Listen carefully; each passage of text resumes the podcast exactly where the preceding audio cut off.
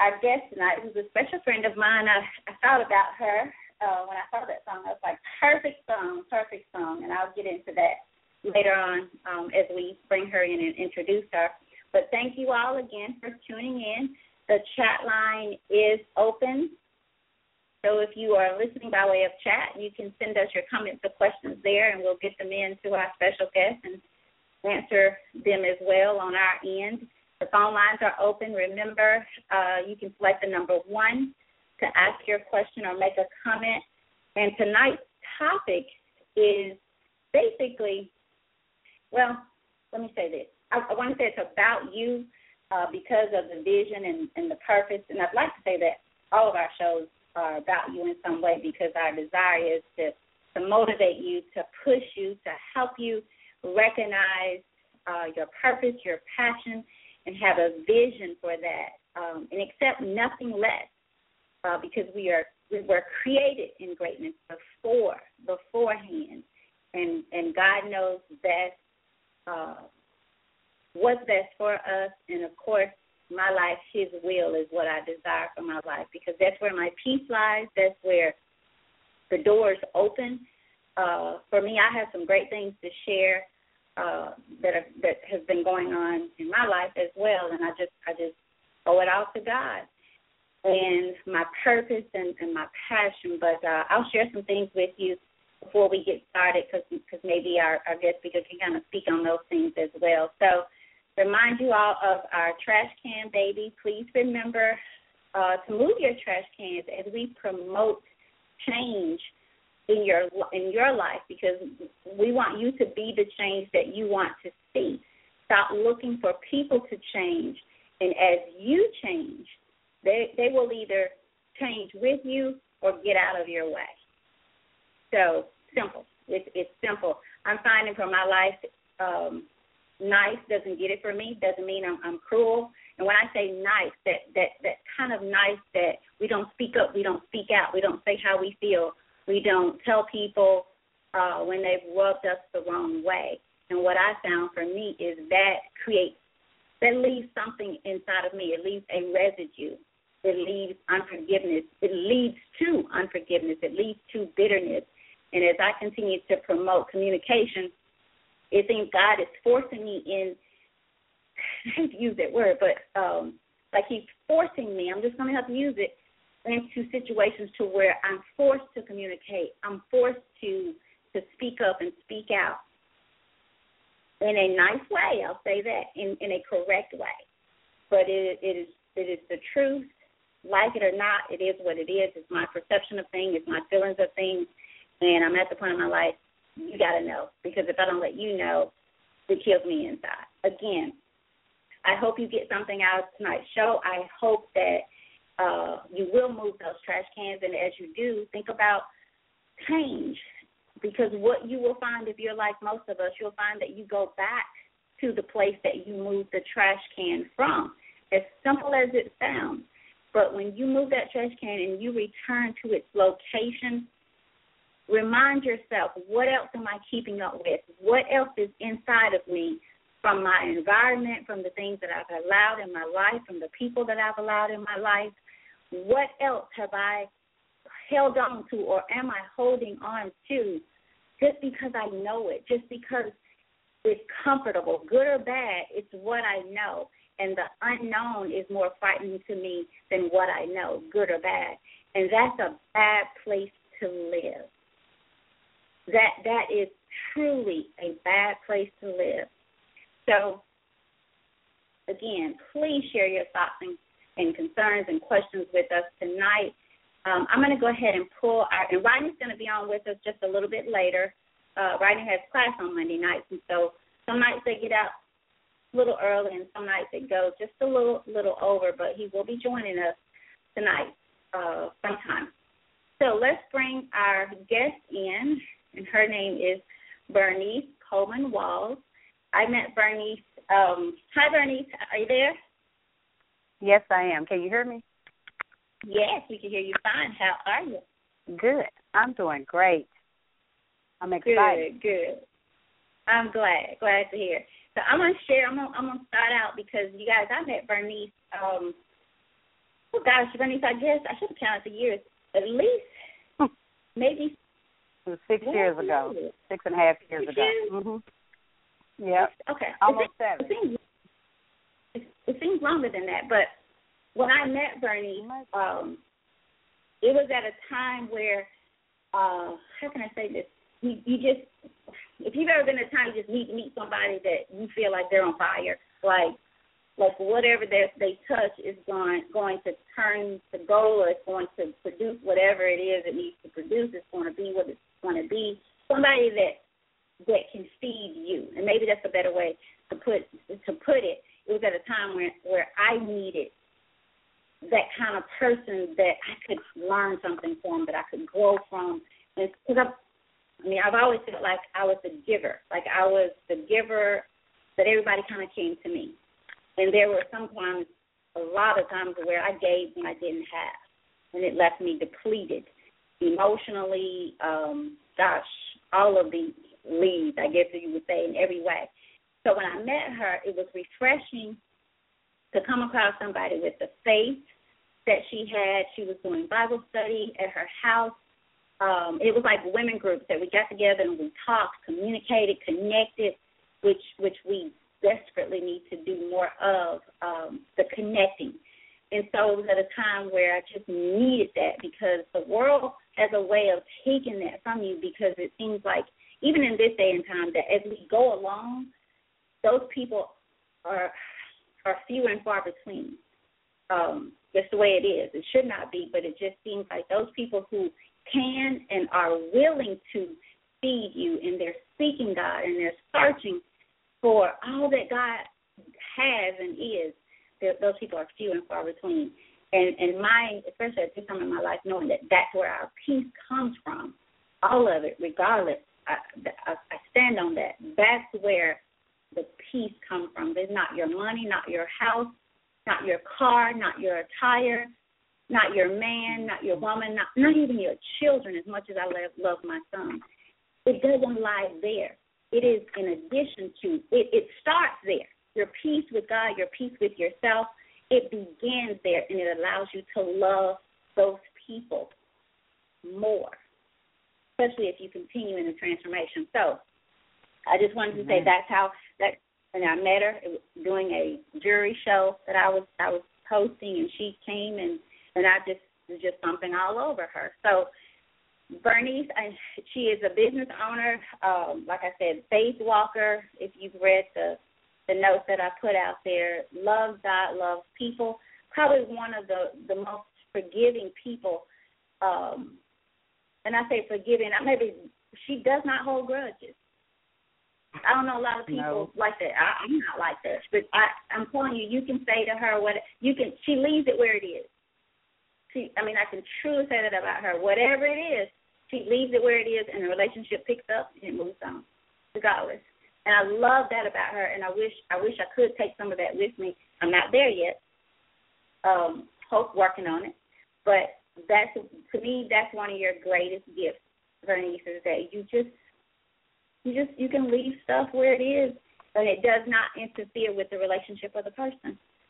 And so, tell us who who you are, and if you want to start with your ministry and the business, be sure to give out your websites, and I will repost those uh, after the show as well. But just tell us about Vernice to start out and the businesses as well. Okay, great. Well, is it okay, Tammy, if we do a little small exercise before we just get all in depth? I always like to, because my main thing is prayer meditation, so I always like to kind of clear the air with meditation and just go into a prayer and then get started. is that okay? Absolutely. Huh? Okay. Absolutely. Well, everyone that's okay, everyone that's listening, I would like for you. I teach prayer meditation, so I believe before you go go to speaking about anything or talking about anything, I believe should just enter usher God's presence in, which we already done that, but I just like to do it in another um, meditative form. Um, basically, put your feet flat on the ground. If you're sitting, if you if you can sit down, sit down. Uh, we're gonna sit down. We're gonna close our eyes and we're gonna breathe. We're gonna inhale and we're gonna exhale just three times. When we inhale, we're gonna inhale the Hebrew word, which is the ruach Aruha means breath. When God created us, He breathed the breath of life in us, and which was spirit, which is the Holy Spirit. So you're going to inhale the Holy Spirit and the breath of life. And when you exhale, you're going to exhale all negative thoughts, all negative thinking, anything that's not out of not uh, the will of God. You're going to exhale all that energy. So when I count to three, I just want everybody to, you know, close your eyes. I want you to inhale and then exhale, and then I go right into a prayer. We'll do that three times. So uh, we can begin. One, two. Inhale through your nose and exhale out your mouth. Inhale and exhale. Again, inhale and exhale. One more time, inhale and exhale. Father, I want to thank you for this time with you. We thank you for all life, creative life, and power and energy that you've given on the inside of us. We know that greater is He that is in us than He that is in the world. We walk by faith and not by sight. As we continue to trust in you with all of our hearts, lean not until our own understanding, but in all of our ways we acknowledge you, and you shall continue to direct our path. For we know that greater is He that is in us than He that is in the world. And we thank you for this presence on tonight. We thank you for allowing us to come here and be here on one accord with you, and to just receive from you what it is that you would have us to say from each and every vessel that is connected here. And so, Father, I just want to thank you for the host, Tammy. I want to thank you for all the people that are joining in with us tonight. I want to thank you for all the love and joy that we have on the inside of us. In Yahshua's name I pray, and all the ancestors and prophets that have gone before us. Ashe, Ashe, Asheo, Amen, Amen, and Amen. Okay, everybody can come back to themselves. all right, now, Tammy, uh, I wonder how many people really. I wish I could see through this phone. You said what? But I wonder how many people did it. I wish I could see through this phone. That that's a that's an exercise actually a church that I can.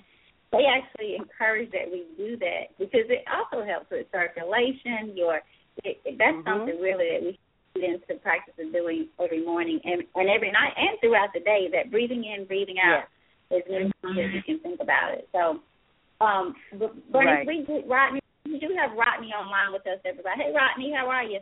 Oh, great. Hey, hey, good evening.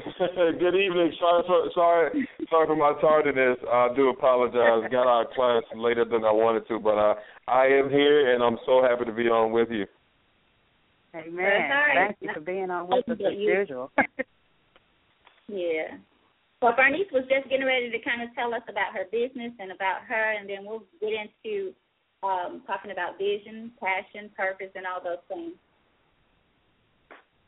Sounds okay. like a plan to well, me. I'm ready, Miss Vernice. all right. Um, after that, I just want to go into, you know, uh, I saw the little topic for the night. Ten had vision and purpose, which are awesome. Uh, and we don't realize how important vision and purpose is. And, and what the thing to me is, I, I went to, you know, I always got to research everything. So I looked up the definition of vision and purpose, just so they have it in dictionary. And of course, I got into my prayer meditation and more so deep about what vision and purpose is from our creative purpose while we're here and what it is that each individual have to do in life. So when it says vision, it's just plain and simple. It says a state of being uh, with the eyes or just sight. And then you also have an experience of seeing someone or something in a dream or transit um, or as supernatural.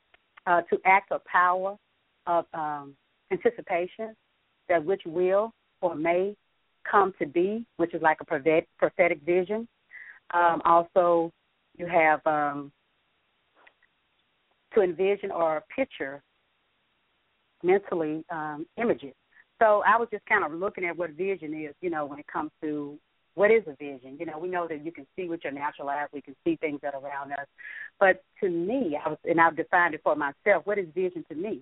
Vision to me is to see and to make it manifest. You know, so I believe that anything we see inwardly, we can make it manifest outwardly, and that's positive or negative vision. You know, so I believe that we want to create more positive vision. You know, what is it that we're here for? What do I see, seeing on a daily basis that I can create and make positive and make it good? And so that's what I look at when I look at vision. You know, I, I think about the positive side of everything.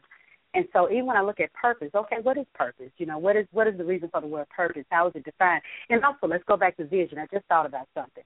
Also when I think of vision, I think of vision is more than just have more than one definition because there's so many people in the earth and every individual have their own vision. You have your own definition of what vision is to you. And that's the most important thing in life. It's not defining someone else's vision, but actually defining and creating your own vision and what is, what is your purpose and what are you here for. So now when I go to purpose, I was researching the, the definition of purpose was the reason for which something or I'm sorry, the reason for which something is done or created or for which something exists. So, what is the purpose of something existing? What is it created for? Which is us. We're created in the image and likeness of God. And so I believe that I believe that we should um can you hear me, Tammy? Yes, we can Okay, I'm sorry. I believe that okay. I speak so fast sometimes. I'm so sorry, y'all. I believe that we're created in the image and likeness of God. I do. I'm a fast talker. so because we're created in such an image and likeness of God, we have purpose. So our purpose is to do just as what we're created here to do. So when I look at my definition of purpose, my definition, I love to make everything beautiful. I've been from an exterior designer to uh did hair for like 20 years. Um I've um made I make all natural bath and body products. I counsel people. So I like anything to me that has kind of have a I can step into a room and if it's everybody else would be like, "Oh, that room just messed up, tore from the floor." But I don't see that.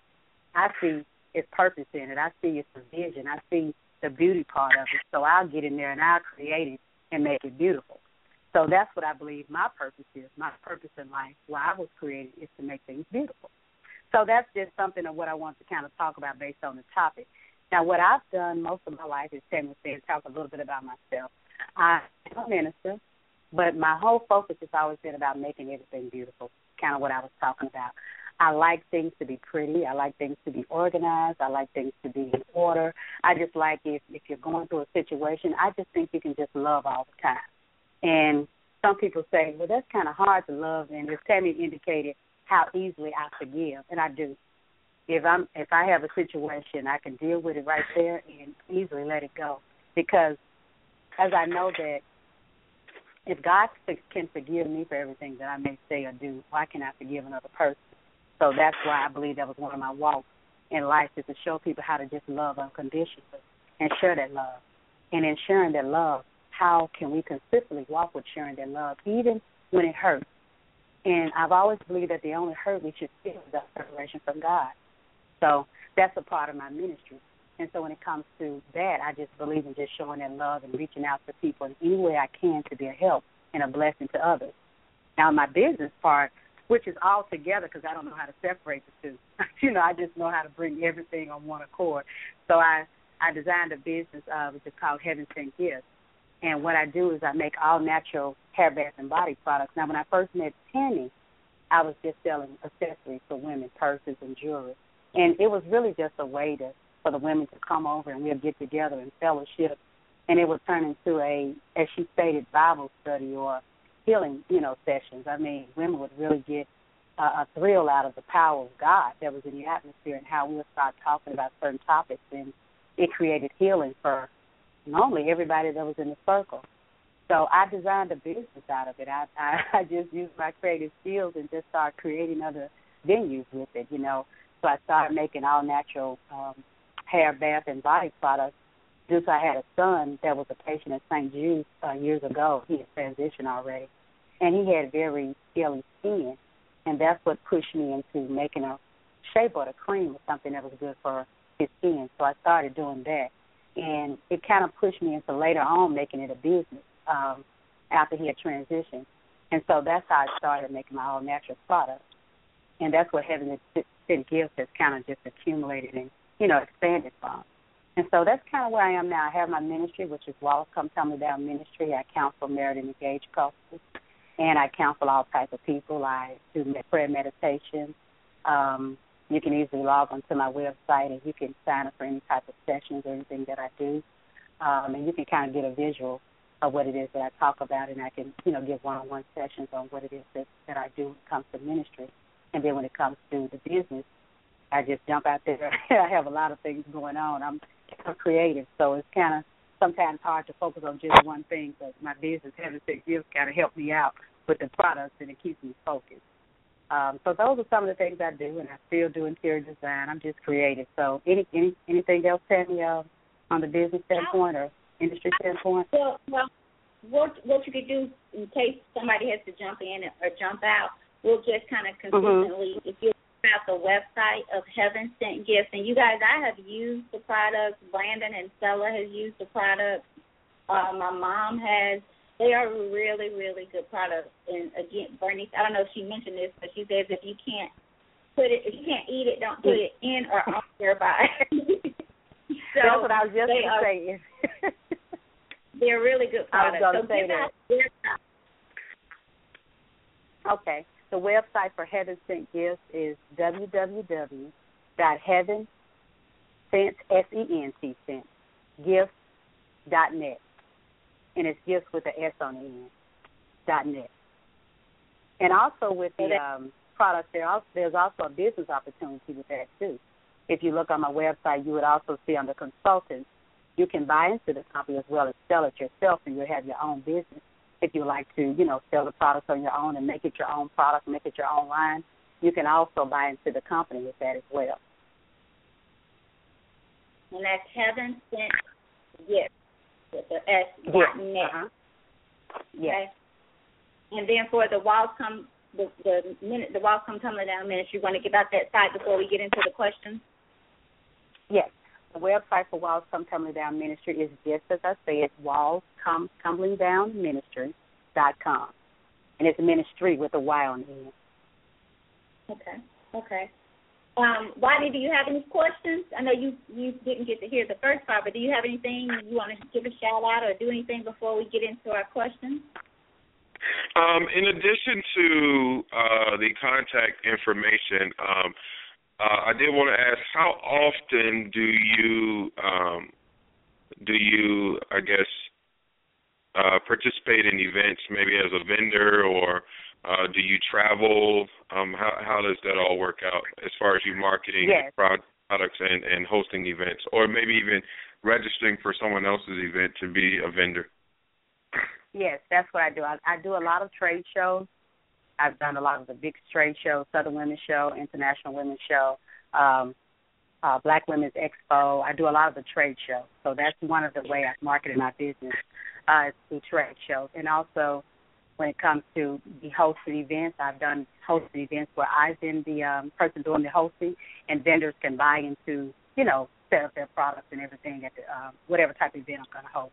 So yeah, we've done that too. I've done I do both of them. What about what about uh, virtual events?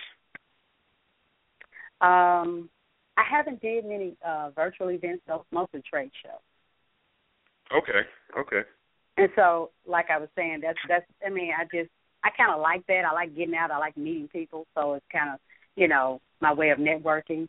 You know, getting out, meeting the women's, and and it's a lot of times it's a lot of women and uh kind of getting out and you know getting to discuss my products. I'm kind of a one-on-one person, so when I'm sitting there talking to them, it kind of gives a vibe of how interested, not only how important the product is, but how interested I am in what I do. So it gives them to understand how good this is for their skin and the product that they're using.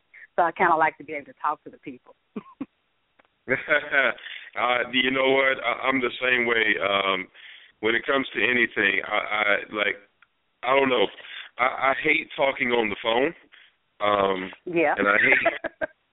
like I would, I would so much rather uh, talk to people in person.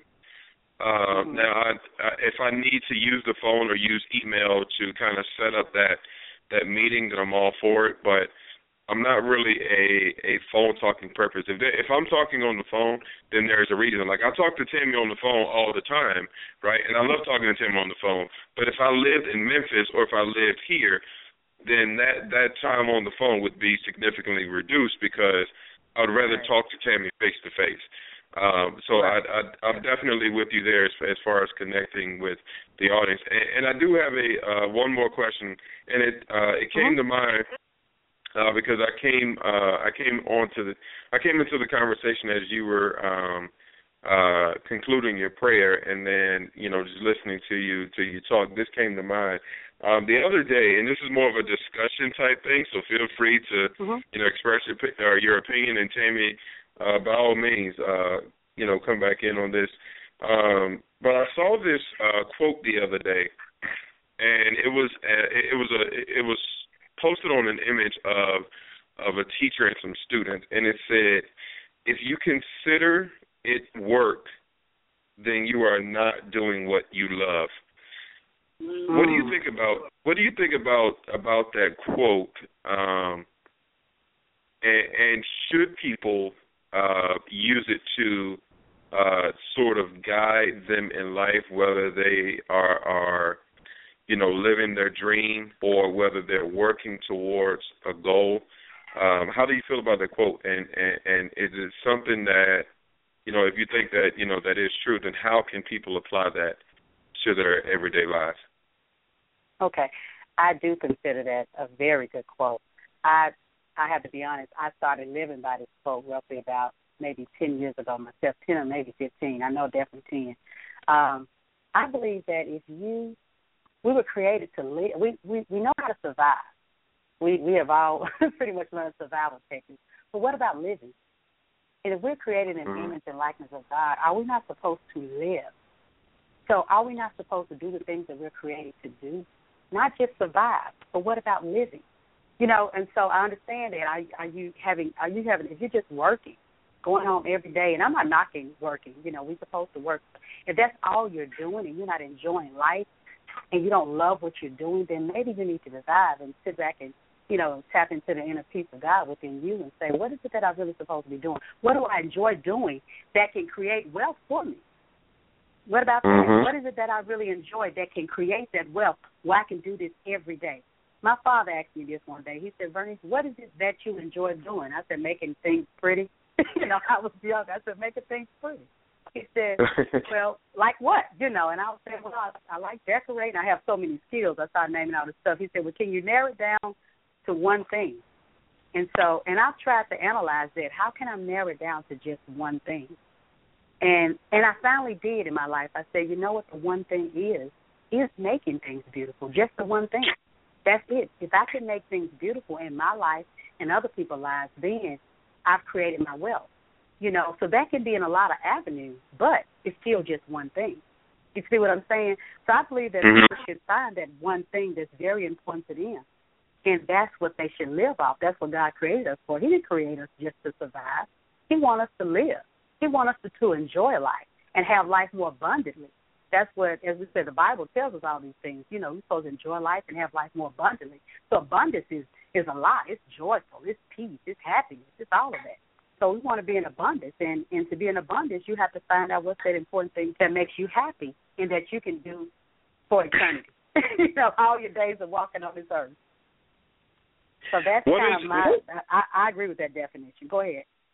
What is one way um, that you think that people? Because a lot of times, uh, I think that I think we, I think we know either what it is that we want to do, and we mm-hmm. struggle with that. We struggle taking that first step, um, and then sometimes, you know, uh, we know that if we don't know what it is that we want to do or what we should do, we know that what we are doing isn't benefiting us in any way, or that it's not getting us to uh, to a place where you know we can um, enjoy life, as you said. So, what would you suggest be the the first step, the first, you know, okay. that that that people should that people should take in order to get over that initial hump? The first step, believe in you. You have to believe and know that you can do it. What I'm saying that what I'm saying is you have to search within to find out what it is you need to do on the outside. So first you have to get a relationship with yourself, knowing you. Because you can may do a lot of things, but what is that one thing? Just like my father asked me, and I had to go within. I couldn't go without. I on the outside. I had to look within. That was in my prayer and meditation time, seeking me, finding me, understanding who I am, and then knowing what am I here for. So the first step is believing in you. Get to know you. Find out who you are a lot of times we don't really know who we are. We know what we are. We know we're human beings. We know love God. We love people. We whatever the different things we do on the outside. But have you sat down to find you? Have you took that time to get to know you so you can believe in yourself? So the first step would be knowing you, believing in you. Hey, Rodney. That's Bernie, my answer for that one. I thought this was Rodney's uh, Rodney's question about if you can well comment about if you consider it work, then you're not doing uh, what you love. Rodney, I'm, I'm really uh-huh. taken because you brought that up because I'm, I'm going to share this with you guys. Friday, well, Rodney knows Friday. Um, I went, and this is the third year that we did the Gundy King Youth Conference, and uh, Brandon and I were speakers again this year, and it was so I didn't realize this until later, but I forgot to take pictures. I forgot to get the kids to sign up. I was so excited, and I could have did that for I could have did that all weekend. As tired as I was, I I was I could have did that all weekend. It did not feel like work. Period. it mm. I mean, it was like I was just in this zone, in this place. And it was an all day event and um we broke for lunch. And during the lunch the organizer came and said i've already heard so many great things about your workshop. Do you mind if i if, if will it make you nervous? Do you mind if i will if i come in and sit on your second one? And i was like absolutely not. I'm i'm actually honored for you to do that but my point is it wasn't anything it felt so natural. I didn't have to look for the words. I, I didn't have to look for the the energy because I was drop tired. And so, Rodney, what what I'm saying is, what you said is powerful. What I think people mm-hmm. need to really start looking at: don't chase money, don't chase this world. There you go. The, one of the biggest quotes that I've seen is people will get a job that they hate to pay for a house that they never get to enjoy. Wait a minute, let's back up get a get a car to drive them to that job, basically to and fro. You think we spend eight hours working and and get mm-hmm. a house that they have to pay so much for, but they never really get to enjoy it because they got to work so much. And what we're working for are things that are be, are beyond our basic needs. It's things that we That's want right. and desire that bring no meaning, no value. And I, I mean, I'm speaking mm-hmm. to me as well. But if we look at all the things people accumulate outside of their purpose, outside of their their vision, because we chase money, we chase the world, we chase the things of this world. Yet, it's not enough. It's hmm. not enough. And we have when all people these ask me, go ahead, Tammy. I'm sorry. Like I said, we have all of these examples around us to validate that the world is just not enough. The world nor the things of this world is enough to satisfy the nagging hunger for your purpose and the vision that you were created for. And that passion stirs up inside of you so much so until all is restless. And you've got to seek yourself and seek God for that. Go ahead, Ronnie. I was just going to say, um, when, when it comes to when, when it comes to to being a teacher, um, people have people you know when people find out that I'm a teacher, uh, the the first thing is I don't know how you do it, and I always tell them, excuse Sound me. Sound like a teacher. I have, uh, when, when it comes to being a teacher, I have the best job in the world to me, mm-hmm. and the reason why I say that there there are so many things that go along with it. And they're like, oh, I don't know how you deal with kids all day, and I'm like, believe it or not, I get to work with the best people there are, and to me, that is the, the, the, those are children. I hate it when I have to deal with the adults. If I if I didn't have to deal with the adults, I would be just fine. But when I think about my job as a as a teacher, I have never gotten out of the bed upset that I was going to teach kids. Never. Never. Now I may have gotten out of the bed tired. I may have gotten out of bed like, man, I could use thirty more minutes. But I have never gotten out of the bed upset about where I was going to be for the next eight hours or ten hours or twelve hours because I never know how long I'm going to be there. And I even said, I feel like I'm I feel like I'm stealing money because I'm having so much fun during the day. Like nobody should be getting paid to have this much fun, but that's just how yeah. I look at. That's just how I I, I look at um what I decided as my career. And no matter what I do, no matter where I go, I hope that I always have um a connection to children and working with children. And mm. that that is my goal. No matter what I do, I want to always directly impact children. And so I say this um, in addition to the to, to that quote that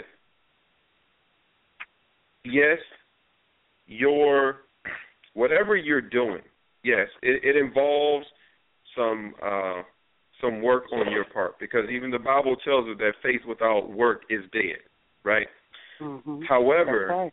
you should not hate what it is that you are doing.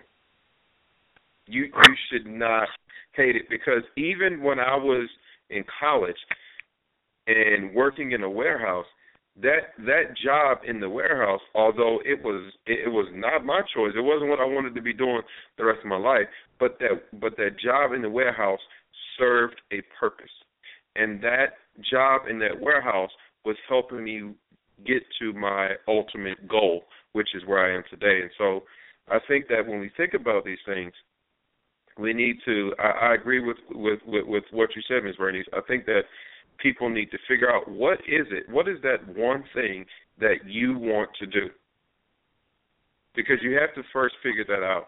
And you know when and and I always help the kids because I'll you know the everybody's famous question is, what do you want to be when you grow up? And I always ask them, mm-hmm. what is that one thing that you really like to do? That's why I start That's with right. it.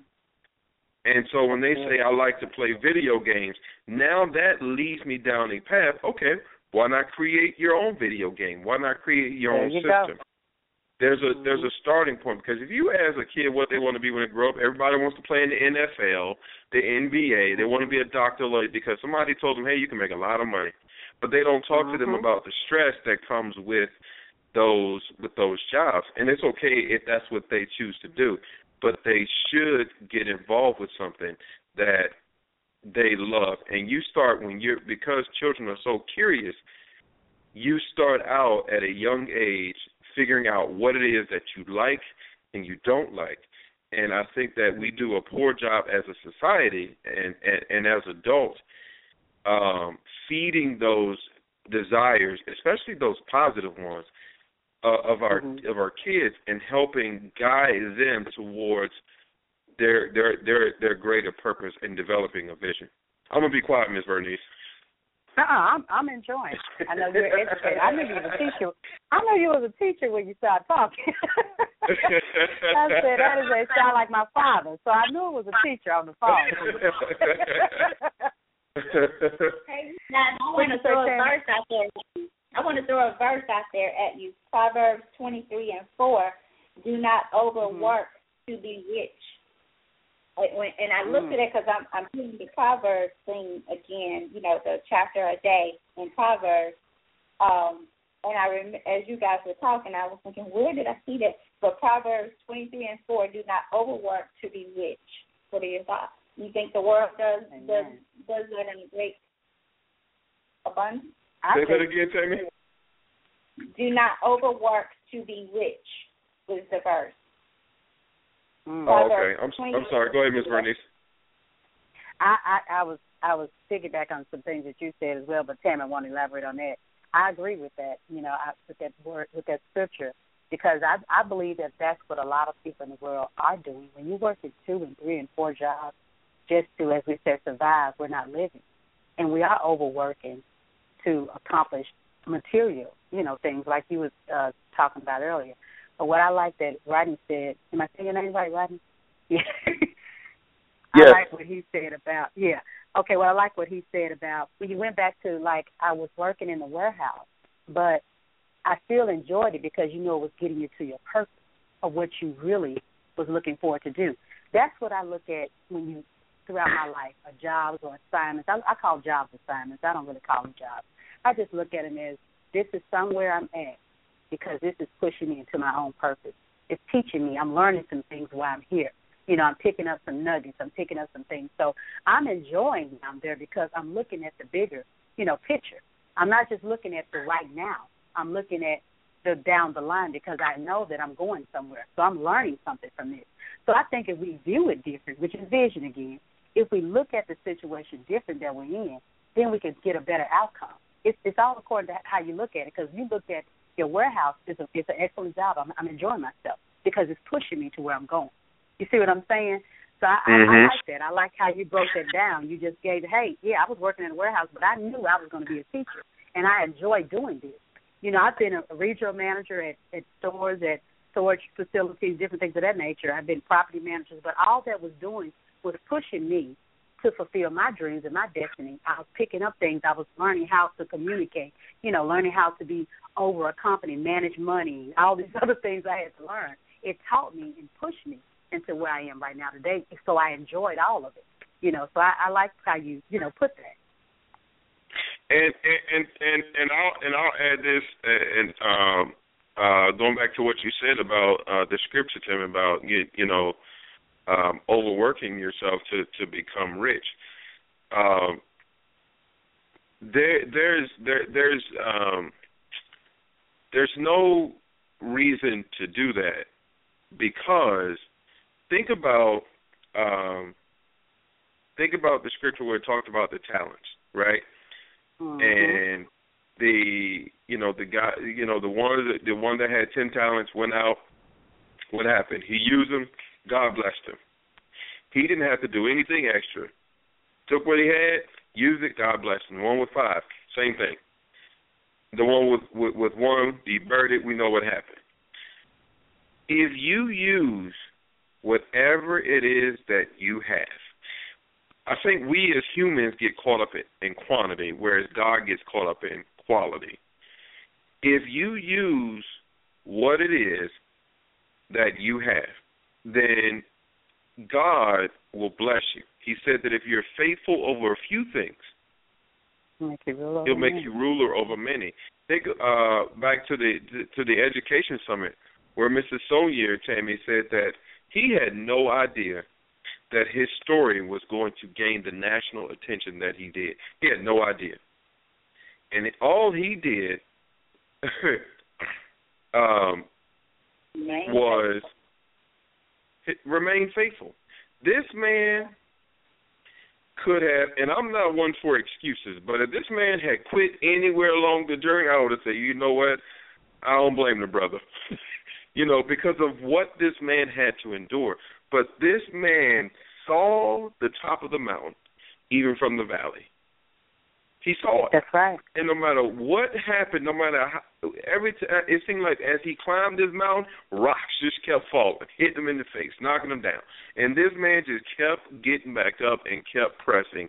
And now he is the principal of a school where he was a janitor for 27 years. That doesn't mm-hmm. happen to too many people.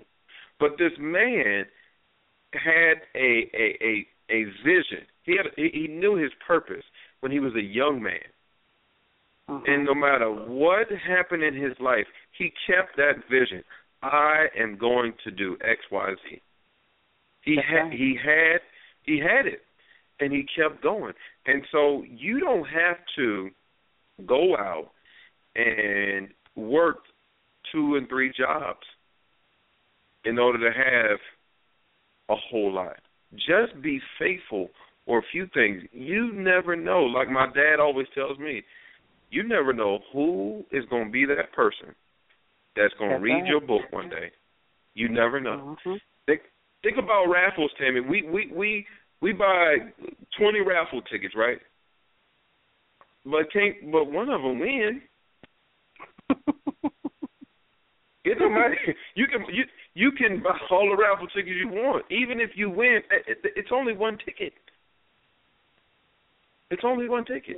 And so I think that we have to think about life in the same way. Find out what that one thing is that you love and go mm-hmm. after it because I don't believe you got that passion on accident. uh I believe what you are passionate about, it is natural. I believe it came from God, and I believe you got it for a reason. Go after it because we all got different ones. And then the scripture also says, all things work together to the good of those who love the Lord and are called according to his purpose. So everything that's happening in your life, if you love God and you are called according to his purpose, guess what? No matter what it is, good or bad, it is working in your favor.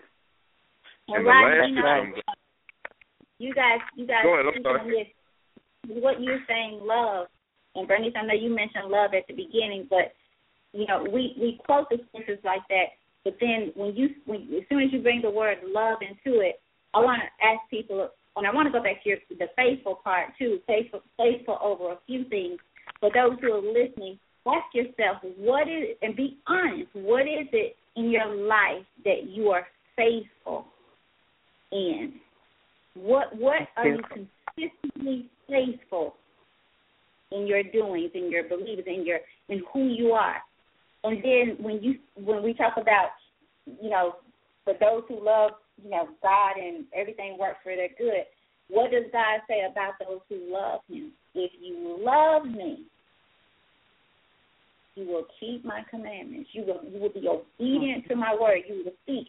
And so I think what we do as people, we, we go after that world. We forget about passion, purpose, and we want money and things and the people that we think right. will, will elevate us.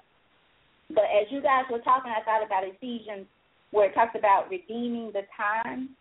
Uh, I think it's Ephesians 5, but it, it talks about redeeming the time. And that's in whatever it is you're doing. You ha- we have to have some wisdom about life, God's wisdom, God's knowledge, God's understanding. And once you get that, you realize I was created for purpose God gave me gifts. You may have that one main one, but you have some gifts. And, he, and His Word says He will make room for your gift. All you have to do is show up, be mm-hmm. present, redeem that time, keep God, keep your passion, your purpose. Like Rodney said, he worked at the warehouse so he could go and do what he loved. Mm-hmm. Mrs. Sonier, I would. I mean, I, when I hear his story, if you guys have not heard it, look it up. If you need to be motivated, read his story. Because I can't, I can't say that I wouldn't. I mean, it's like like Moses and, and and and Pharaoh. You know, like how many how many slaves are we gonna have here? Have somebody? It, it's just it's it's. Just, I mean, it's just a story of motivation that will keep you going. So that's why I say if somebody says, well, I can't do this because of this, somebody has proved you wrong because someone has came from work. So there are no room for excuses in life. None. Because you might think you came from dirt, and somebody said, I came from under the dirt. So right. we have no excuse. Go ahead, Vernice. I know we keeping you from talking. It's your show. uh-uh, I'm, I'm, I'm, I'm, I'm soaking it in. I'm, I'm, I'm taking notes. but uh, I'm enjoying it because basically you. Huh? When you get finished, I do have uh you've answered some of my questions, but when you finish on that end, I do have a question for you. Okay. I was uh elaborate based on what you were saying, you know, what we don't understand too, vision is faith. You know, faith without work is dead too, like you said, but also faith is the substance of things hoped for, the evidence of things that you cannot see. If when he says what you cannot see, it's not talking about what you really cannot see. Really you see it. It's just not in present time now. But you do see it. Just like the the guy you all talking about, the janitor. He saw himself being a principal. It wasn't a doubt in his mind. Never that he would not be a principal, the principal of that particular school, because he created it. And that's what you. We're created to be creative. So when we create things, we create it in our mind first. If we if we read the Bible, it tells us God thought about it first. We thought about it. It was a vision. It was a thought. And then we spoke it into existence. So at that time you're speaking into your, your existence what it is that you would want. And now you're going after it. Rodney said, I was gonna be a teacher. So he went after that. You know, I said I was going to be a minister, a business owner. So I went after that. I believe in going after what you see, the vision. Going back to what the topic is, your vision and purpose. It's inside of you. It's already there. And if you just listen to what's on the inside of you, it will guide you into all truth. You know, that's why, that's why they say the peace of God surpasses all understanding. When you really listen and get that peace within, within yourself, it'll just guide you right to where you need to be. And like like you guys were saying, that right place, that right time, and just be obedient. Wake up every day just listening. You know, don't be so quick to jump out the bed. Sit down, just listen for a little while. Get some instruction. Get some mm. instructions from the Creator. Get some daily instructions. Don't just jump out of bed. Oh, I got to go to work. Uh-huh. Sit there and listen. And I promise you, when you listen, your day will go so much smoother because you got those instructions. You know what your plans are, but what are your instructions? That's a different. That's a different lane right there. Your plans are one thing, but what are your instructions for the day? Who is it that I'm supposed to touch? What exactly do I even supposed to put on for the day? I may need to put on a certain color so that person that needs me see, oh, that's the one person God showed me in a vision. Going back to vision that I need to run into today to do whatever it is that I need to do for them or vice versa. You know, we give as well as we receive. So always look to give. Always look to give some some part of you, and that'll push you into your divine destiny. It'll keep pushing you into your purpose. And you'll have those visions that you see. You'll see those visions start creating as you obey the spirit that's inside of you. So always listen. That's my answer to everything. If I listen first, then I move. Anything? Eh, what were you going to say to me, Tammy? Um, I have a question for you. Um, mm-hmm. your ministry, ministry wise, what is your main what what is your main focus ministry wise or what uh, group is your main focus if you have one what do you mainly focus on when it comes to ministry, ministry, what do i mainly focus uh-huh. Now my main mainly baby, i guess. Say it again. I said what is your baby? What is it the one is there a certain group of people that you like ministry oh, yeah, to like oh, yeah. i like yeah marriage marriage adults. You know, I I I know it's a lot of people that love like Rodney said he loved the children. I love the children too, but I'm a person that I believe that if you don't get to the root of the problem, mm, you're not you know, you have to be able to get to the root and the root starts with the adults. It starts in within the home. It starts with the father, the mother, you know, the grandparents. It starts with them because whatever's going on in that child, it came from where they were created from. And just like we're created in the image likeness of God, but also we're created in the image likeness of our parents. So in order for me to help the children, I need to help the parents. So I look at it like God has always shown me everybody's helping the parents, I mean the children. So I need a group of people that's willing to help the adults. And marriage is my thing. I have a passion for marriage. Marriage is the foundation of the earth. you know, when you look at the when God created man and woman, He created marriage first for church. For before anything was created, it was family, and so family is the key. And so if I focus on that, on the husbands, on the wives, on the men, on the women, you know, who, what is it that they need? Get to the root of the problem. If something is going on with the children, it starts at home. So let's start with the home and with the head of the home. So let's start with the parents. So that's my passion. My passion is marriage and ministering to or talking to or counseling those group of people. I like to deal with the adults. I believe that if I can get we can get to the root of a problem, then we can solve um, anything. you know, when it comes to the children, everything can be resolved, and that'll just bring us all connectedly working together as a group.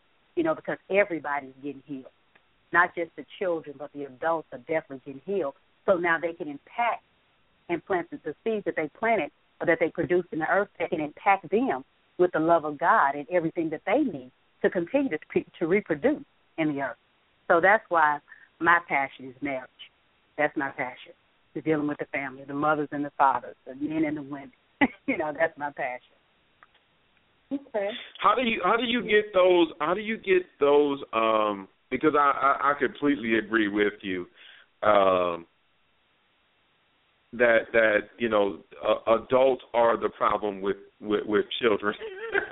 that's that that's the way I always put it. I think I think oh, adults oh, are what's wrong with, with children. I mean, that's the truth. I mean, reality is whether we want to say it is or not, but it is. A child can yeah. only implement. We can only they can only implement what they see. So when it comes with adults, we're looking at and all adults because we we are the ones that create what's going on on TV. We want to create whatever music, you know, the industry or whatever that we create. It's all adults. It's not a bunch of children. you know, it's a bunch of adults sitting around doing this. So we are the this, ones that impact the children. So, so, so, how would you, uh, be, being that you believe that, that that adults are the root of the problem, uh, mm-hmm. what is your what is your angle in, in trying to, to to get married couples or to get you know single parents even? Uh, what what what is your your angle in trying to get them to get them to understand that that they are in control. Um, you know, we, we we used to hear that our children are the future, and I think people have kind of shied away from that because people are afraid uh, of what the future is going to bring like. with the kids with the kids that we're raising. But um, what what is your what is your angle with the you know with with the, the the parents and trying to get them to understand that you know they they they are in control. Um, they can you know cause you know life to be one way or another way for for their children. Right. You know, um, of course, I said back in our day, it, we had values, we had morals, we had standards. We uh, we were taught how to be respectful. And nowadays, everybody's so busy working, or they're so into um, accomplishing, I say, material things for their kids that they're not listening to where they're hurting it. So with the adults, how do we get them to understand that we have to do something? We have to take back our control.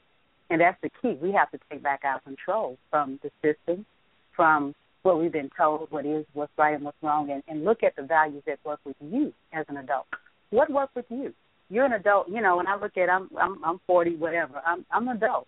So what worked for me that would work for my children?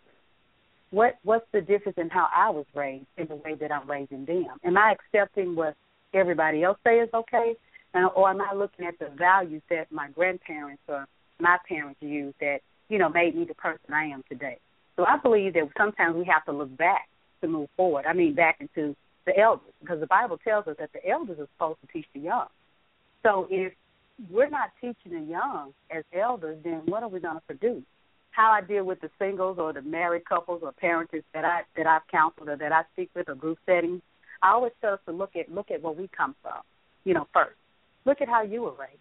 You know, some may be good or bad or indifferent, but as a general, as a whole population, you know, look at how you were raised and what do you see? What do you see different about you and the generation that's to come? What do you see? Or what do you see different about your parents' generation and, you know, the generation that you're in? What do you see? You know, so to me, I think we should look. Goes back to looking within. You know, look within to find out what is it about me that I'm doing different that I should be doing better for my child. So I have to search me. If I'm saying my child is bad, let me search me again. What am I not doing? What am I doing to produce this bad seed? Because it's not bad. It's only bad if you make it bad. Nothing is nothing is born bad. I don't agree with that. I'm sorry. Nothing is born bad. Everything God created is good. Everything. Every, every if you look for the beginning, everything he made was good. So if everything was good, then it's up to us to determine what's going to be good or bad about it. So my, like I said, basically it's just talking to them, sitting down, letting them understand that when we look at the reflection of our kids, they're a reflection of us. So they're doing something out of order, or they're not. We're calling them bad, and also what we say to them: "You bad, you this, you that." The words that come out of their mouth. If you speak that's what's going to come into you know manifestation. So I kind of do a whole little. I have a whole diagram of what do I talk, you know, questionnaires that I talk to the parents about, and we kind of go through that questionnaire, and it helps me understand each individual family where they are at that time. So to help them bring themselves back around to raising their children and instilling that principles that God has given them to put inside of them, so they can grow up to be better citizens, better, you know, spiritual beings, doing what God has put them here to do. So that's how I deal with the adults. And I've even dealt with um, school groups. You know, I've had principals call me in, which was shocking to me.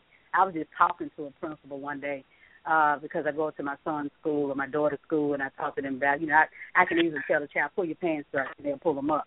And they was asking me, what do you do? How do you get that, you know? Uh, and they told me, no, I don't want you to talk to the children. I want you to talk to the parents. And it kind of shocked me. I said, to the parents, I've never had nobody ask that in the group thing. So when he did, and I did, they called it. They did. I was shocked. And so they called me in to speak to the parents in the schools, you know, so they called a, a PTA meeting or something, he called it in. And I did. I just got up and talked to the parents, and I realized that that's where I need to stay. I need to stay in my lane with dealing with the adults. I can deal with them better than dealing with the children because it's the root problem. Like you said, I have to work on that. And to make better children, we got to help make better adults. You know, and stop looking at the system running our home, and you run your home because it is your child. And guess what? As we said at the end of the day, God got to look at you. you know, so I want to produce some good fruit. You know, so that's that's my uh, angle on that. Okay. And what okay. what about church? What about what's your what's your take on today's um, average church and what we as a people, especially our, our youth and our, our married people, are getting or not getting from church? Mm. So she, Rodney, she's so one of those people. She wouldn't really, really go to church, but she she loves and thinks God like majorly, but church is not on her her her list. So, Bernie, that's why I kind of asked no. that question because you're you like that. that's okay. Mm-hmm.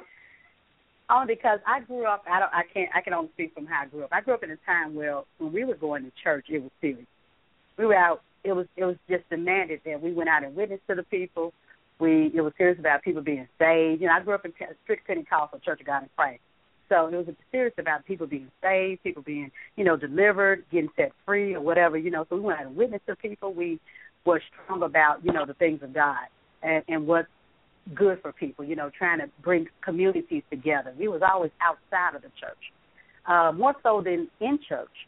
And so, and I saw a lot of things that I don't see in today's church. Today's church, what I see, I'm not saying all churches, but a lot of times I'm looking at, instead of y'all dealing with family, what God really ordained, you know, what He values, which is His family. We're talking about wealth and money. Wealth is not money. Wealth is you. It's you. It's you being wealthy in you. Man created money. God did. Man created money. God created us. And He created us to be created, and we create those things, which is good. But if we focus more on the family values and building strong family values instead of money we got and how many jets and whatever else we could buy, you know, and how many mega churches we could have, then what are we really doing? We're just showing people, to me, they're still just going with the day to day living of the way the world sees things, make more money. But what about helping for real? What about healing for real? I mean, I can count the times when I was growing up, I actually miracle signs and wonders in my day. I actually saw blind people seeing again. I remember that. I actually saw people that couldn't walk get up out of wheelchairs and walk again. You know, those are the miracle signs and wonders that Jesus talked about. And he said, not only works, but greater works you shall do. So why are we a church and we're not producing this work? Because you have the same abilities and powers. So that's my thing. I don't I don't see that. So I love church. I love to go sometimes to shout and have a good time, but that's all I see it as. I see it just as a good time.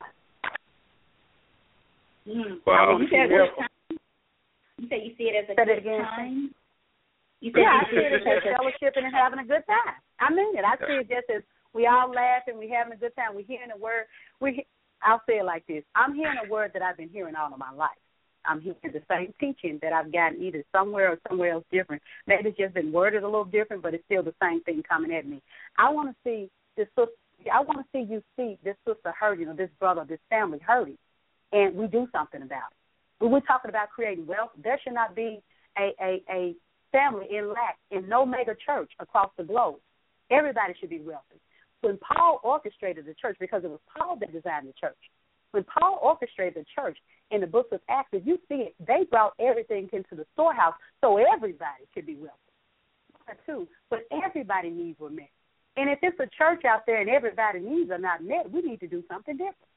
So that's my concept of church. It's like all the I, when I had my ministry, when it was just and uh, we had like eight ministers. We all, you know, made sure everybody was taken care of. The whole group, everybody, everybody needed what, Everybody rent was paid. why do you think? It, what, what, what, why do you think the people who uh, who belong to these churches? Um, why do you think they stick around when they constantly see themselves struggling day by day uh, to, to to to put food on the table, to keep the lights on, to uh, to pay their rent, pay pay their mortgage.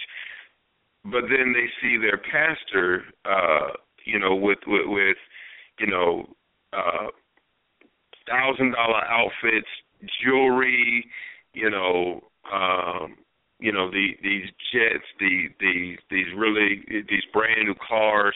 You know, they see their pastors uh, living these uh, these you know lux luxurious lifestyles and then every day they're struggling. And the conversation is never about the the the pastor giving uh to to to the needy which would be them but it's always about the needy giving to the pastor. Why do you think people see that on a regular basis and and, and remain a part of uh that that good time. I like the way you put that that good time. Why do you think people remain a part of that good time?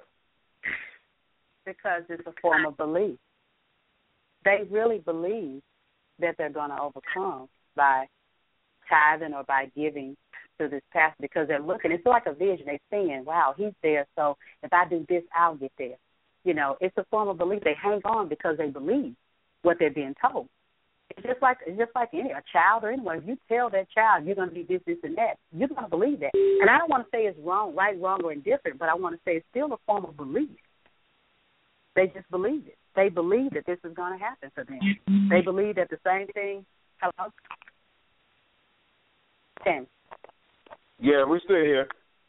Okay, they believe that what they see is going to manifest for them, so they hold on but they don't realize that. Not saying that that's right, wrong, and different, but don't realize that. How wait a minute, God. Now, they can. I can be here. It's not that I can't.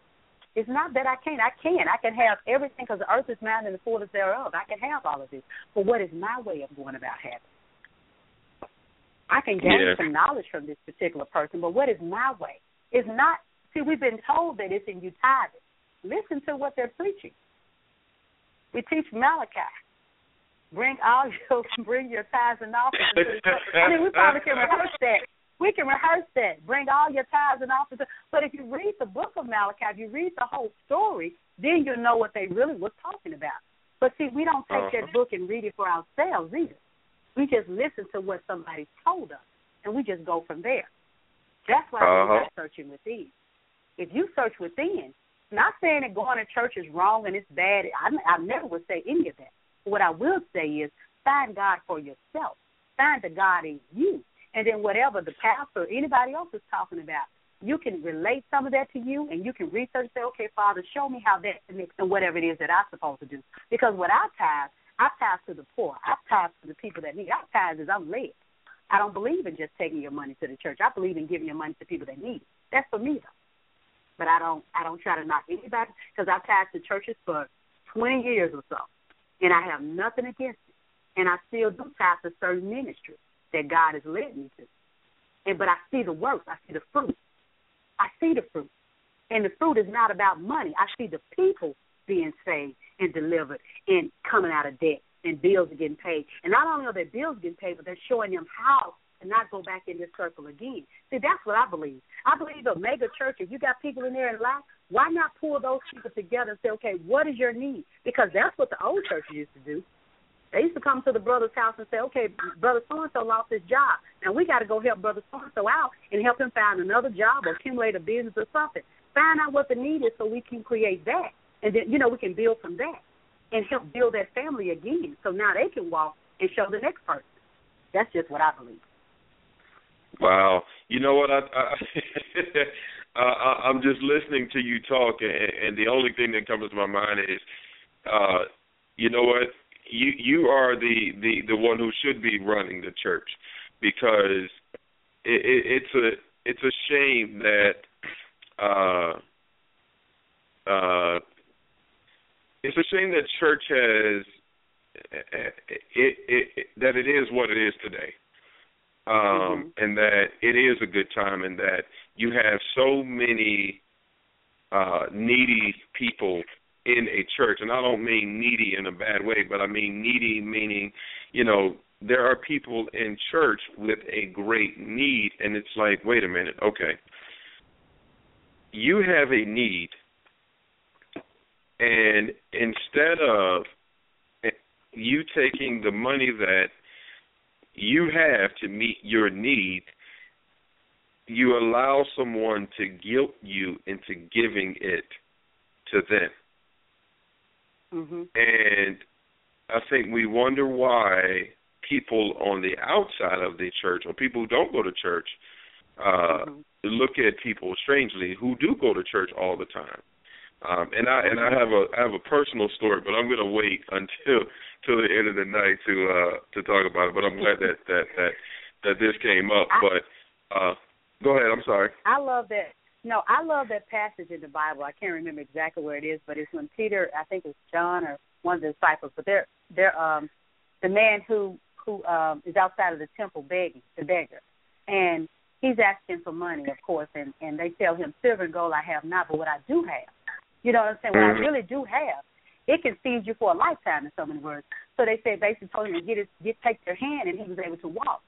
See, now that he's able to move about, see, teach them, show them. Don't just give them the money. When you get this money, let me show you what to do. Let me show you how to get out of the situation.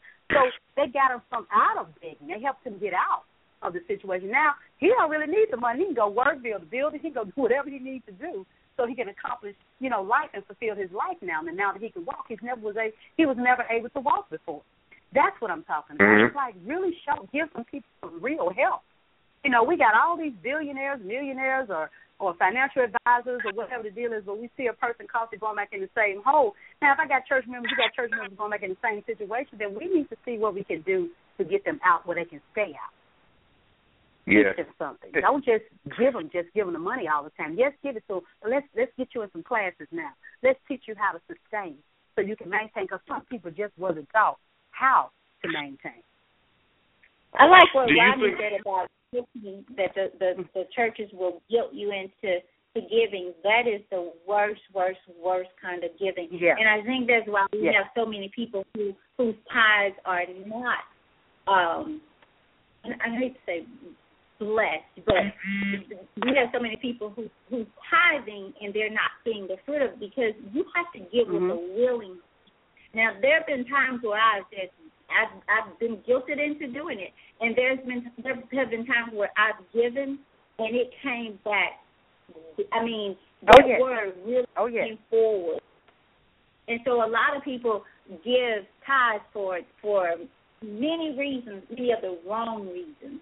You know, it's it's for mm-hmm. show. A lot of it. I mean, I've I've had some situations where the pastor said, you know, I don't want your change, I don't want your pennies. I've had been in a church, not not a member of this church, but I went to one right here in Memphis where he said, if you are a regular tither, you stand up, you get to come up first. Uh-uh. And I'm really. And so at the same church, at the at the at the service, took up more money, had his people standing at the back, and that's when he said, you know, and I don't want your change in my bucket. I don't know who sits under that that type of authority when you have people like Rodney said who are not who don't pay their rent in order to tithe, and then you have people who have tithed all their lives and get in a situation and they can't get a light bill paid. Like they will, the church right. will literally be okay with them getting their lights turned off and then come to church Sunday and still expect that that that ten percent and some more. Mm-hmm. But we as a people, we we we have that's like we started out at the beginning of the show. It's time to speak up and speak out. Vernice, I think there you, you gave me this out. Uh, and that's in Proverbs too, and I really need to find out about um the lips that tell the truth. Or is that Mhm. in Proverbs? You know what I'm talking about? Proverbs. That might be in 24. Mhm. Um, about speaking the truth and what that does. That's right. So it's just knowing that going around, we just hold too much in and let too much go, and that's just not the, that's just not working. It's not working. We should be calling these these churches out and these people out. And again, I'm with you on that. We don't we don't enable anybody, anybody. But at the same time, what was the church for? What is what is Christ says love? I mean, love the church. Even compares it to the husband loving your wife as Christ has loved the church. Going back to your your your being your ministry being about relationships and husband and wives. So it's so much out of order that we're just okay with as people who should be of power, me included. We just are okay with it. And it's time for some bold boldness in your vision, your purpose, your passion, your love for God, boldness. Mhm. I used to. uh This is Rodney again. I used I used to work with um uh this guy who uh most people did not uh uh like him because his, his approach was different, um and his his beliefs were not popular ones, and so uh he would he, he was that person who was not afraid to call people out. And one day he even said to me, Rodney, he said, uh, I can't go to church. He said because I would be that person to stand up in the middle of the sermon and tell the preacher stop lying to the people. And And see, that's me. he, and one sorry. and one day one day it was so funny. So one day uh this lady uh and this happened before I was working there. Uh, you know, I just kind of heard about it. But one day, you know, there, there was this lady who was always talking, you know, God, God, God, God, God. And so one day the lady drove a new car to work and so this this particular older gentleman he said, "Oh, you sure can't ha- you you you can't have that money, can you?" And she said, "Oh, this car. Oh, the Lord blessed me with this car." And he said, "Oh, really? The Lord blessed you with that?" She said, "Yeah, the Lord blessed me with this." And he said, "Well, I tell you what, Miss three car payments and tell me if God is the one driving the tow truck." And so that lady Oh my got God. so that lady got so upset with him. He said she didn't talk to him for two years, and he said people just need to stop. He said people just need to stop. He said the Lord blesses you with your health and your strength, and it that way you can get up every day, and go to work, you do whatever.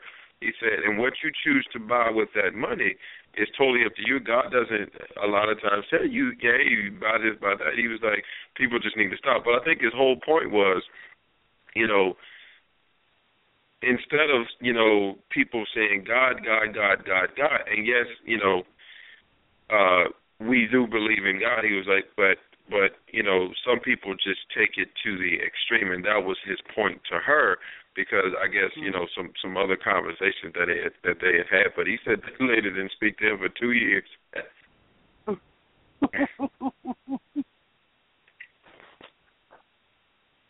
God's blessing Well, had no sorrow. So, Yeah. well, let's see here if I got all my questions. I think you covered. Uh, okay, I do have one more about the, the parenting and as it relates to their children. What do you? What would be the one thing you think parents, um, the one, the biggest mistake we as parents make today in parenting our children? Being trying to be more on the level as their friend instead of their parent. I think a lot of parents nowadays are their children's friends. That means that, well, when I look at it, they're not taught to really respect. I mean, a lot of people say, you know, it's okay. It is okay to let your children voice their opinion, or if you're asking them a question for them to answer it or if they have an opinion about something or whatever. But a lot of times now kids are mostly in the conversation of adults. Um, when you're talking to your children, they're going back and forth. You're looking, you feel like you're looking at two adults talking instead of a parent and a and a uh, you know a child. And so mainly it's, it's befriending a child to the point. It's not wrong, nothing wrong with friends. You're supposed to be friends, you know, friends with your child. Say friend meaning you're supposed to have a relationship with your children, not as a friend, but as a parent and as a son or as a daughter. You know, you're supposed to have a relationship, a loving relationship. I'm not my daughter's friend. I'm her mother. You know, so as her mother, that's what we're going to continue to flow as. I have 24 year old, I have 22 year old, I have a 17 year old son and a 13 year old daughter, but I'm all of their mother. I'm not their friends. We laugh, we joke, but they know the lines and they know how to draw the line because I've taught them that. You know, you can only go so far with mom when you're laughing and joking about certain things. You can only go so far with dad. You know, so it's a level of respect. We lost that way of making our children, showing our children how to respect not only us but other adults as well. You know, so mainly it's a lot of parents are befriending their children instead of parenting them. And a lot of it has to do with society. A lot of it has to do with uh, child protective service and the system and all of that. Being able to say, yo, you can't whoop your children, you can't do certain things or whatever the deal is. So they look at, well, because I can't do nothing to them, I might as well. You can get, it's a way around everything. You know, you can parent your child and you don't have to lay your hands on them. If you discipline them at a little age, when they're little, then by the time they get a certain age, it's just some things you don't have to do. You don't have to holler and fuss and do certain things that you had to do when they were little. You showed them at two years old, don't put your hands on my table and move my artifacts, you know, my mm-hmm. decor on the table. My friends used to always want say that about me, like, your house stays so sure. Quisha don't know because I taught Quisha too. Don't touch my stuff on the table. So Quisha was fine with that, you know. So as she got older, she still knew that. I didn't have to have that problem. I, I'm not going to move everything off the table. I'm just going to show you as a child, you're going to stay in your lane and you're going to grow up to be a wonderful adult. you know, so I think it's because we befriend our children to the level that we don't have no control. And now most of my friends, all of our children, most of them are grown with my two older ones. Oh, go ahead, go ahead. Hello? Yep, we're still here. Oh, you didn't have to stop. Oh, I thought you told me it was active. You stopped. okay, but like my oh, children oh, no. now, my older children, all of my friends right now, and, I, and I'm not saying some. I'm really literally when I say all, I mean all. They have all told me we used to think you were so mean when we were raising our kids, but now we look at your daughters and look at our kids, and now we like, whoa, she was doing something right. And all of them say, you don't have any grandchildren. This is what I tell them. Have you been to anybody's wedding? And they say, no. I said, point made. My daughters will tell anybody, our mom instilled in us so much to wait till you get married before you have children. You know, and I did instill that into them. I just said, wait till you get married. You don't want to be doing all this other stuff and having all these kids and baby daddies and whatever the deal is. Get married first. I tell my two my two youngest one the same thing, and so I don't have those those type of issues. I want them to grow up and live life, you know, and have life more abundantly. Enjoy yourself, live, you know. And so now they're living, and and I'm not. My children are independent. My two oldest daughters my oldest daughter in California. She lives out in California by herself, and she's 24 years old. My other daughter lives in Memphis. I mean, she, they they dictate and run their own lives. If they call me for advice, I give it to them. After that, I don't have to worry about oh, let me send this for the two hundred dollars and this one needs this and this one. I don't have to do none of that. Matter of fact, they can send me some money if they want to. but I'm just saying, or they can do things for me because I taught them how to be independent, love God, and and just wait on wait on the things of God to flourish in your life and go live life, go enjoy. You know, you want a family, have one. You know, both of them want families, but they just taking their time at doing it. I guess that's all I can say. But my thing is, I'm still their mother, and I never came to the point of being their friends where they like, you know, can talk to me on a level as a friend. They talk to me on a level as a mother, but they do still come to me for advice and for personal things. They do that. So yes, I believe in parenting, not being a child, your child's friend. What uh, what are some of those? What are some of those? And and we don't want you to to focus on uh, you know your friends per se, but what are mm-hmm. some of the things that you have seen uh, as a result of poor parenting? And not not talking about your friends per se. Um, I get what you're saying. Just in general. Yeah. Working in but but just in general, what what are some of those specific things that you've seen as a result of poor parenting, and what were the what what were the examples of poor parenting that that you saw? I saw, oh my God, I would look at how I saw in the store. I can say this even recently. Um, I was in the store and I was um, with uh, with my son. Um, yeah, it was my son and my daughter, and this this I like he was about eight or nine year old was talking to their mom as if they were talking to somebody on the street, and I was like, you know, I was kind of confused about that. You know, like he's actually letting him have this discussion with him, where he's using profanity and everything, you know, and talking to his mom, and and she can't even control him. So I know that's poor parenting. What are we doing at home that you have no control over your child at eight or nine years old when you're out in public? You know, um, allowing them to watch certain things on TV, I think, is very is poor parenting. I think you should should screen what your children are watching and listening to. You know, I've noticed that in certain parenting, they let their kids listen to anything and let them um do anything. They let them watch anything. They give them no values, like I was saying, no values, no morals.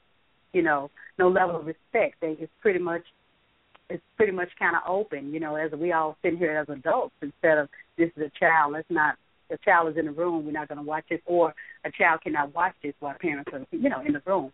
So those are my things of seeing poor parenting based on even how they respond to to certain teachers or in school. I've been up to uh, schools and I've seen, as being a teacher's assistant in my younger age, I've seen children's disrespectful to teachers, and I've kind of watched how the children were reacting in the classroom. And when the parents come up there and the, the, the teacher has to call the parents, and the parents come to the school, the parents are lashing out at the teacher, and I've actually had to kind of defend the teacher, like, wait a minute, your child was acting up, you know, and is doing this. So the defense level, instead of pulling that teacher outside so y'all can get a mutual, you know, understanding, they're lashing at teachers right in front of, you know, their children, and that's not that's not good. That's not good parenting. Uh, we were taught not to do that. You know, your child children should not see you in conflict with another adult uh, in front of them because they can use that to manipulate between the two. So if you take it outside or you take it somewhere else, or make sure the child is not around you all. You know, even with husband and wife, same thing. You know, one child is asking dad, "Can we do this?" and then go ask. Dad said no. Then you go ask mom, and mom said yes. Now you got a tug of war going on because it knew well, dad said no, we know mama said yes. So to me, those are not good parenting. We need to work more on how to work together as adults so we can have control over the children so we can push them to where they need to be. And not control like they're puppets, but control like discipline. Just knowing structure, how to have values, how you how to have morals, how to have respect. So those those are my views on that. Real quick, Miss Vernice, um, mm-hmm. uh, will you give out your because we've had some some more people to to uh, to tune in. Uh, will okay. you give out your contact information and everything that you did uh, a little while ago? I sure will. My uh, ministry website, my ministry name is Walls Come Tumbling Down Ministry, and my website is www.wallscometumblingdown.com. I'm sorry, Walls Come Tumbling Down Ministry with with a Y on the end dot com. And my business website, my business name is Heaven Sent Gifts the website is www.heaven, then it's sent with S-E-N-T, gifts.net. Do you have what any uh, up, upcoming events? I'm sorry. I was going to say, what about a phone number? And then uh, you guys yeah, who are phone number. listening, a big Atlanta base, so she's out of Atlanta, and her heaven sent gifts. You can actually uh, be a consultant, basically like run have your own business with your own brand and so forth, uh, with her natural products. And they are great products, but she's out of the Atlanta area. Yes, and uh the phone number is uh six seven eight seven nine zero five four one four, and you can contact me on e- either one of the venues, ministry or uh, business. Okay. Okay. Do you have Well, any uh, well- events coming up soon? Events coming up soon. No, the next event is not until next year. It's the Southern Women's Show in Memphis. I don't have that date yet. but it's normally the end of February, first of March, but it will be announced on my website. Okay. So everyone, make sure that you go to uh, uh, Ms. Vernice's website so that you can uh, uh, get that information and definitely um, attend uh, if you are able to. Uh, if you are in the Memphis area, you should definitely um, consider attending. Um, and we hope we hope that you have have definitely uh, been inspired like like we have tonight. Um, and no, this is not an end to the show. I just wanted to put that out. I just wanted to help put that plug in there. what were you about yeah. to say, Tammy? I was gonna I was gonna say that we might do something that we've not did in a very long time. And that is uh, uh I know you just you just messed it up. oh, sorry, sorry, sorry. Not, not, we always not come on and say a show. And then we end up doing two hours plus show, even if we say we're going to do an hour. And it ends up being just longer, longer, longer. Uh, but which is good. That means we're really, you know, we, we're going and going and going. And this is a great topic to go on because your passion and your vision it, it it is the foundation, your faith, your belief in it. And I you guys I really feel like that is the cause of such so much sickness and so much suicide and depression because people are out of their element. They're out of the zone that they were created for. And it's getting harder and harder for me to get up every morning and just do something that I don't like. It's just really getting and it has no, no purpose. You know, it's like the world keeps getting crazier and crazier, and people keep getting more selfish and self-seeking and and and searching for again, like we said, what the world cannot give you. And I just don't know what how much more it will take for us to get that. Like, I, I mean, I'm just about ready to just shoot, move in with some people and just, just do my thing, my passion.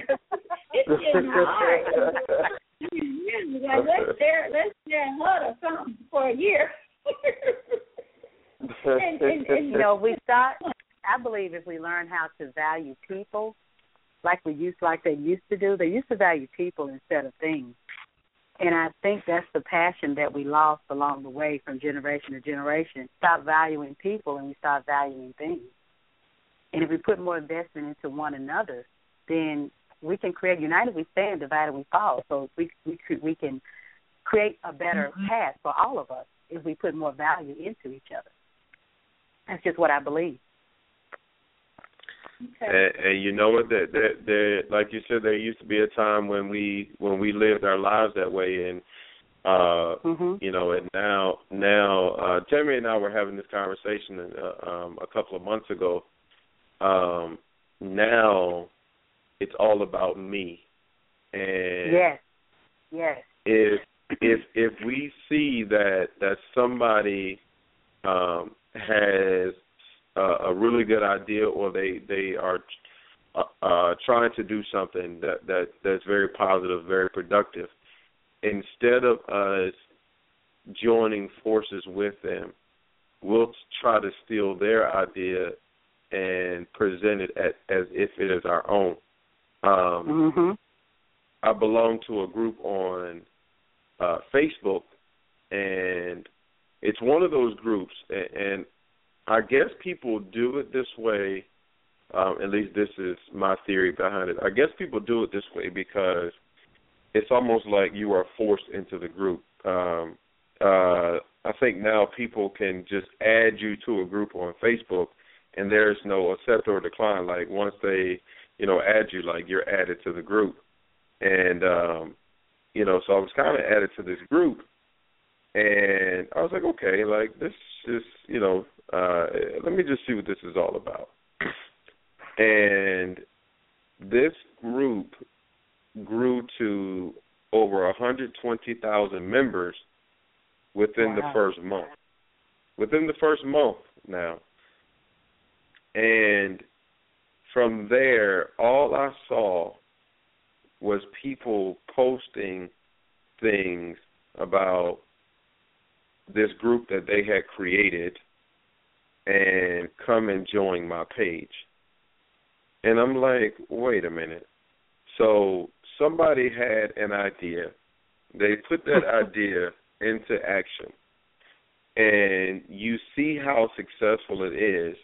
So you go and create, I mean, it had everything was just about the same. So you go yeah. and create um the same thing on your on your account and now you're coming back to this account trying to uh recruit people for yours and I'm like that's that that you know to me I can't get behind that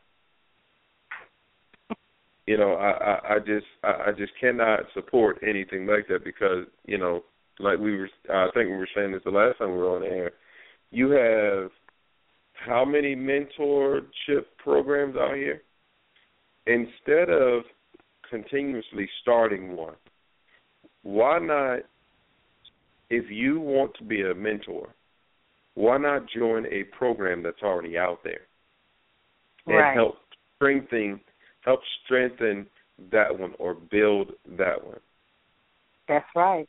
Now that that is if you can, you know, find one that you do support or that you would like to to mm-hmm. help strengthen. Mm-hmm. Uh, I'm not mm-hmm. saying just join any one of them, uh, you know, but but why is it that we need all of these different programs instead of, well, let me just help this, but it's right. all about me, and it's not about right. us. That's right. It's, it's I I can I can really agree with that. I have a, a person I know when you since you brought that up, someone I know and it's funny we had the same vision on a mentoring for girls. It was so such the same. We even had the same name, you know, and, and we were in two different cities, but we both knew each other. And so I'm like, well, I'll just support yours, you know, since you have because that's not my passion. This is I'm let's support yours. So and hers, me supporting hers and just connecting with hers, it has really blown up and expanded. But why would I go out there? Well, I had the idea too. You know, it's like kind of like that. Yeah. Like, well, I had the idea too. Well, let's just connect these ideas. Whatever you have, let's just connect whatever I have, and just I'll just support you and just just roll with that. You know, and that's what we decided to do. We I just support what she's already built. It's beautiful, so let's just support it. You know.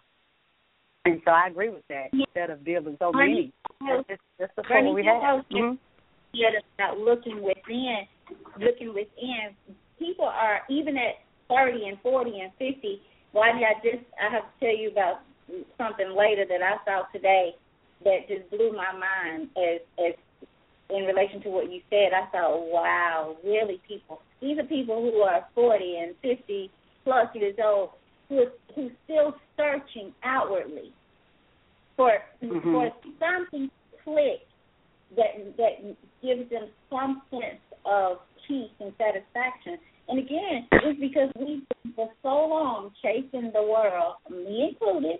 You chase the world, you mm-hmm. chase the world, but it comes a time where you have to realize, like you're the you're the I'm to say this, but you're the you're the dog chasing the rabbit around the dog track, and you will never catch the dog's never gonna catch the rabbit. I mean, really, yeah, I say that y'all because I was there last night. I was I was I was turning in. I was at the dog track. That's probably why I thought about that so so so quickly. But my dad loves the dog track, and of course he was here in August, and he went to the dog track, and he won. But he came back and gave me the tickets, and that was August 16th. And he kept saying, "You better not let those tickets expire." so I had to go get the money. and I just, you know, I see the dogs just wanting, like, you go, you're never gonna catch the rabbit. With with this mm-hmm. world. This world all we want. We can get all the money in the world that we think we need, but at the end of the day, it's like uh Trent says right when he said about, you know, who are you when the when the lights go off. I said, Who are you, period. When you look in the mirror, when you ride in the car, look in your mirror up there to see who are you then? It's not just about when the That's lights right. go off because wherever you go, there you are. That's right. Mhm. That's right. So Uh, I am. I am definitely with it. About give us something to close with because we got just about 15 minutes, and I know Rodney's been in with those kids all day and in school trying to learn some more stuff.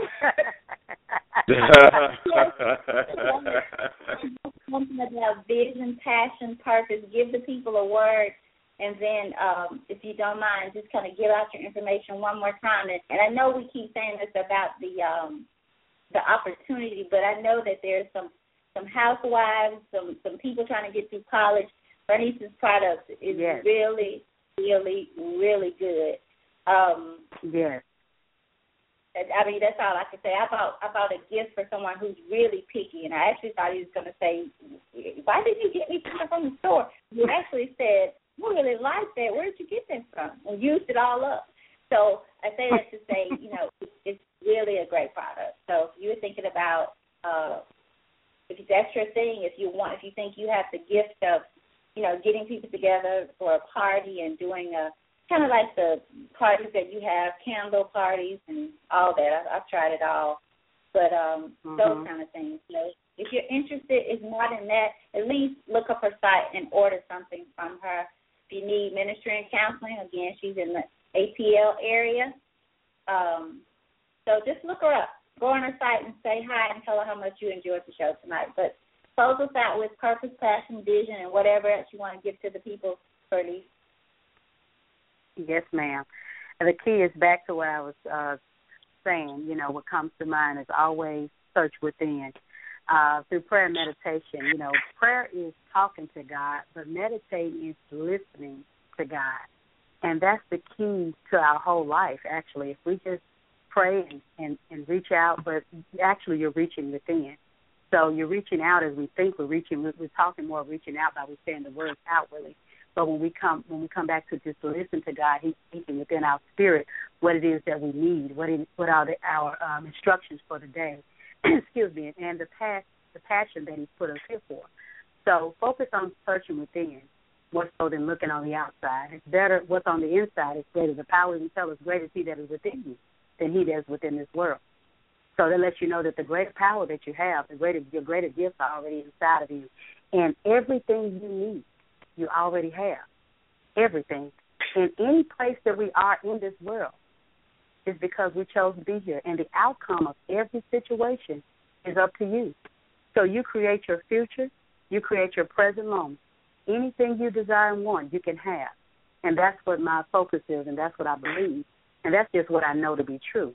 You know, miracles, signs, and wonders happen every day. They really do. But it's up to you to determine what your what you want your miracle and your signs and your wonders to be. So I always know that the outcome of every situation in your life is up to you.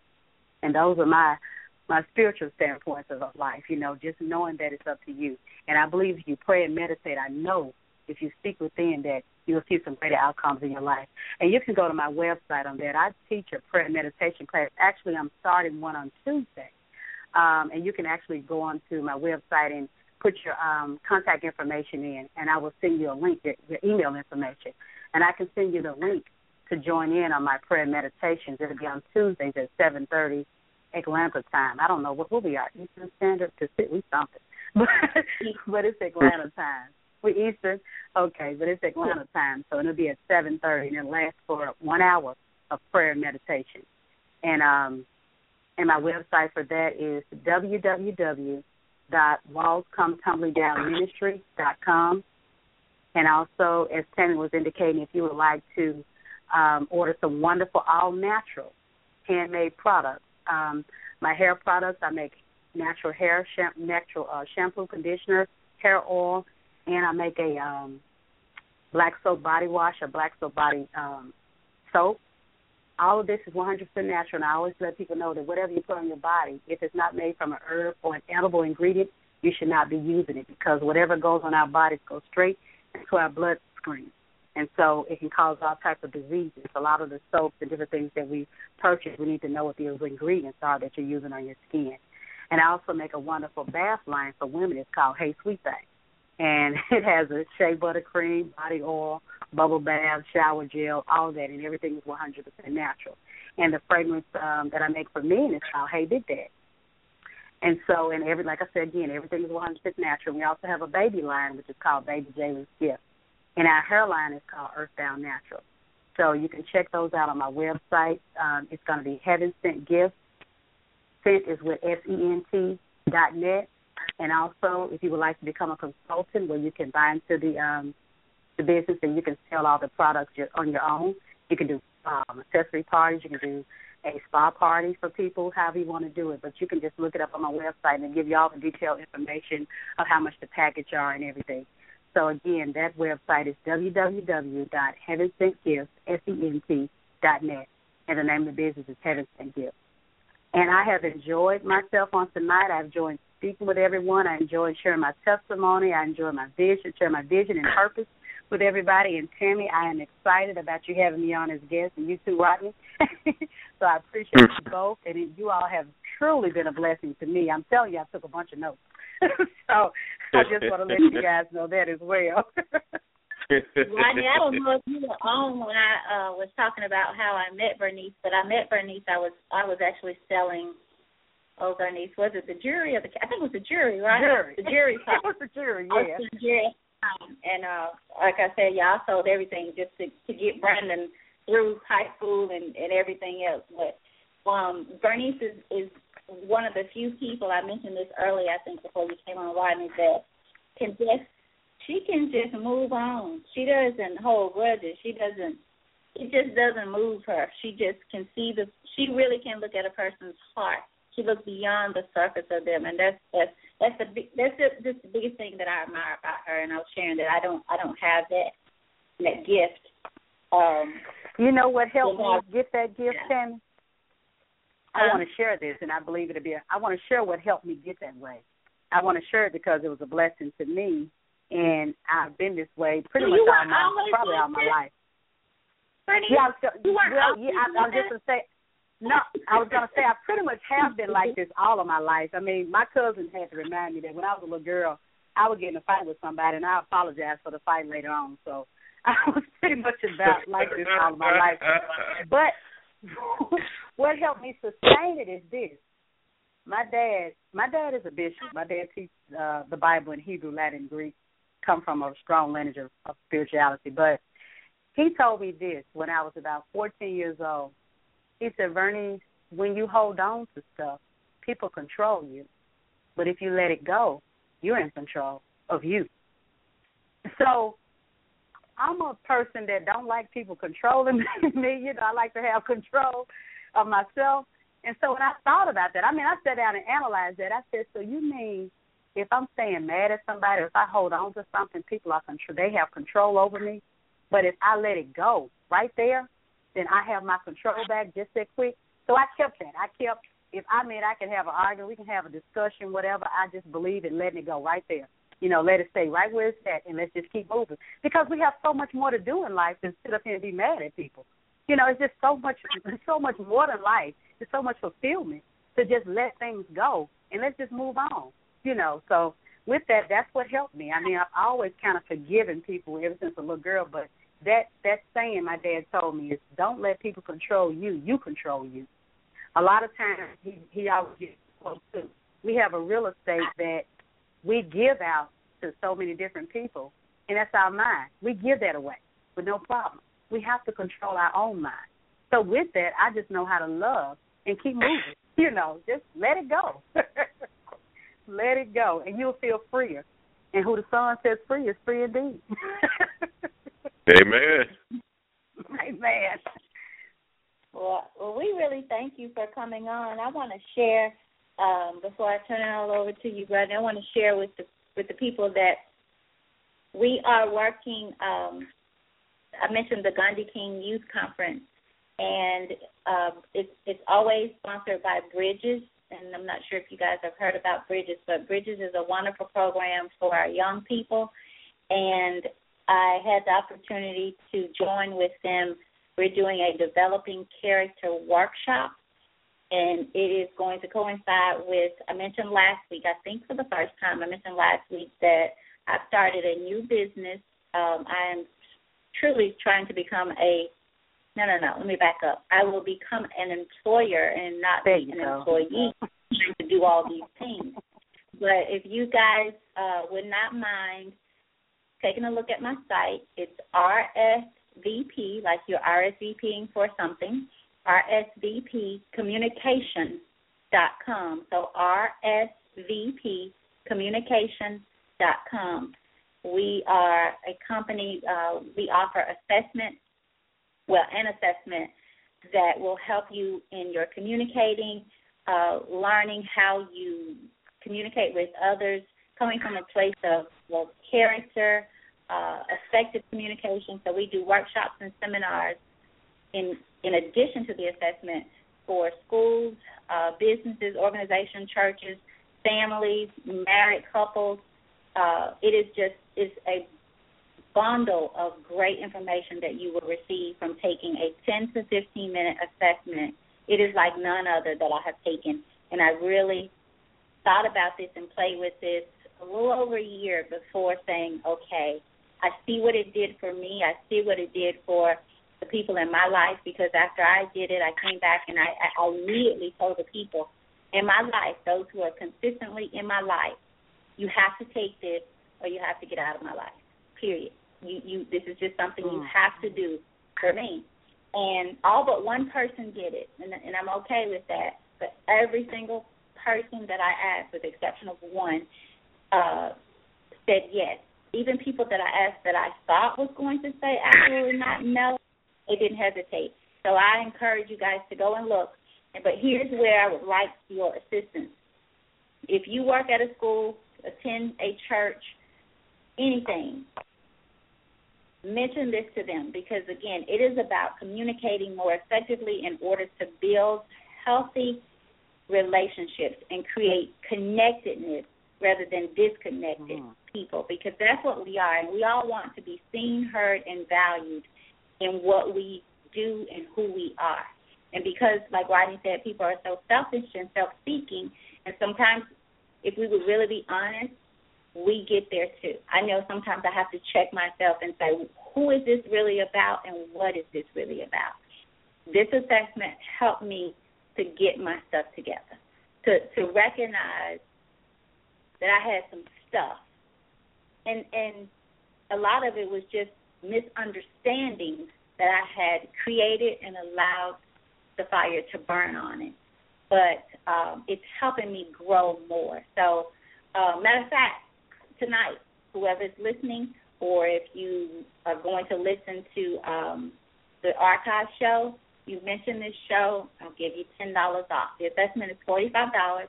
I'll give you ten dollars off, but you have to mention the show. You can call me at nine zero oh one eight three zero six zero eight eight.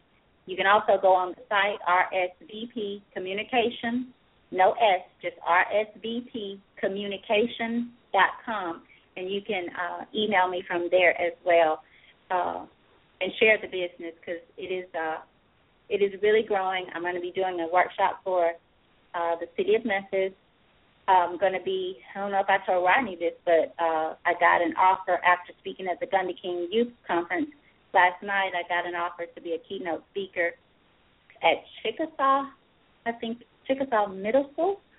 And so I was very excited about that. And all I could think about is, again, God makes room because I went there Friday to do what I needed to do. I didn't care about pictures. I didn't care about any of this stuff.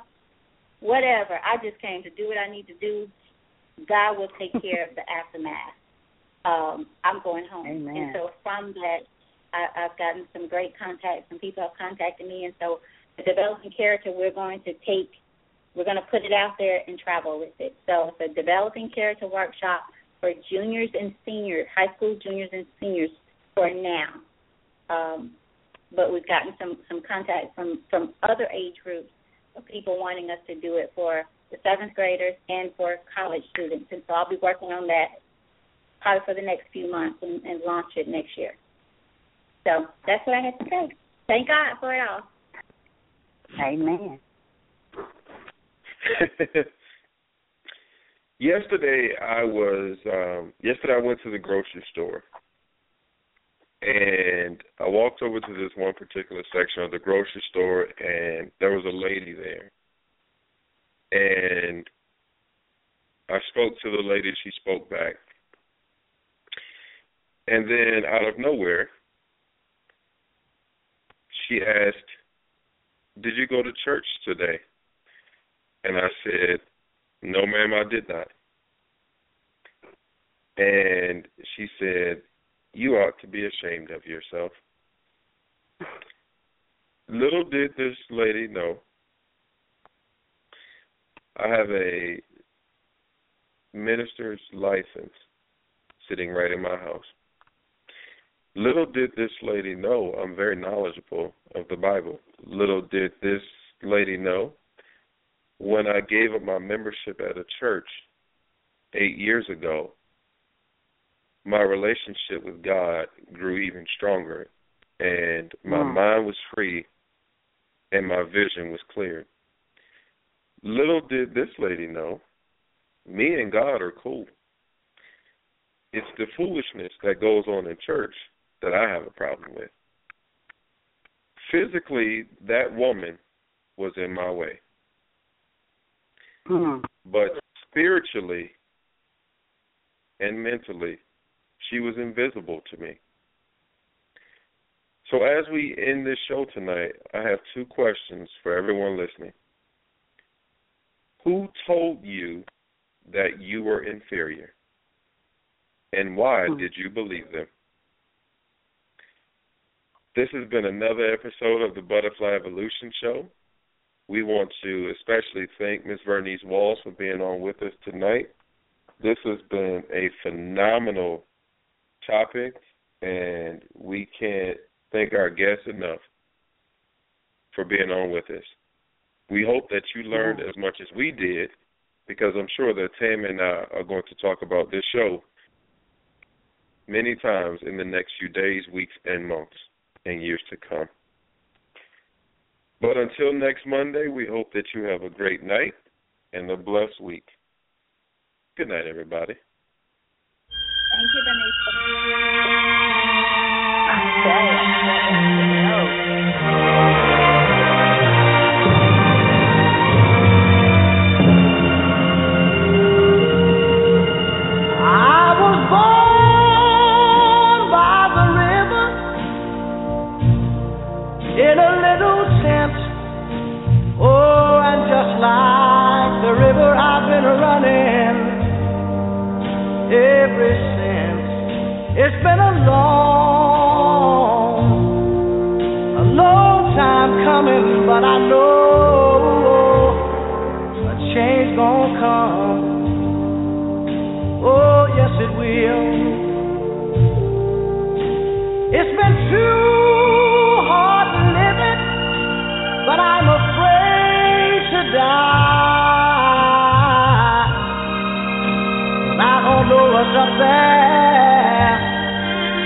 beyond the sky. It's been a long, a long time coming, but I know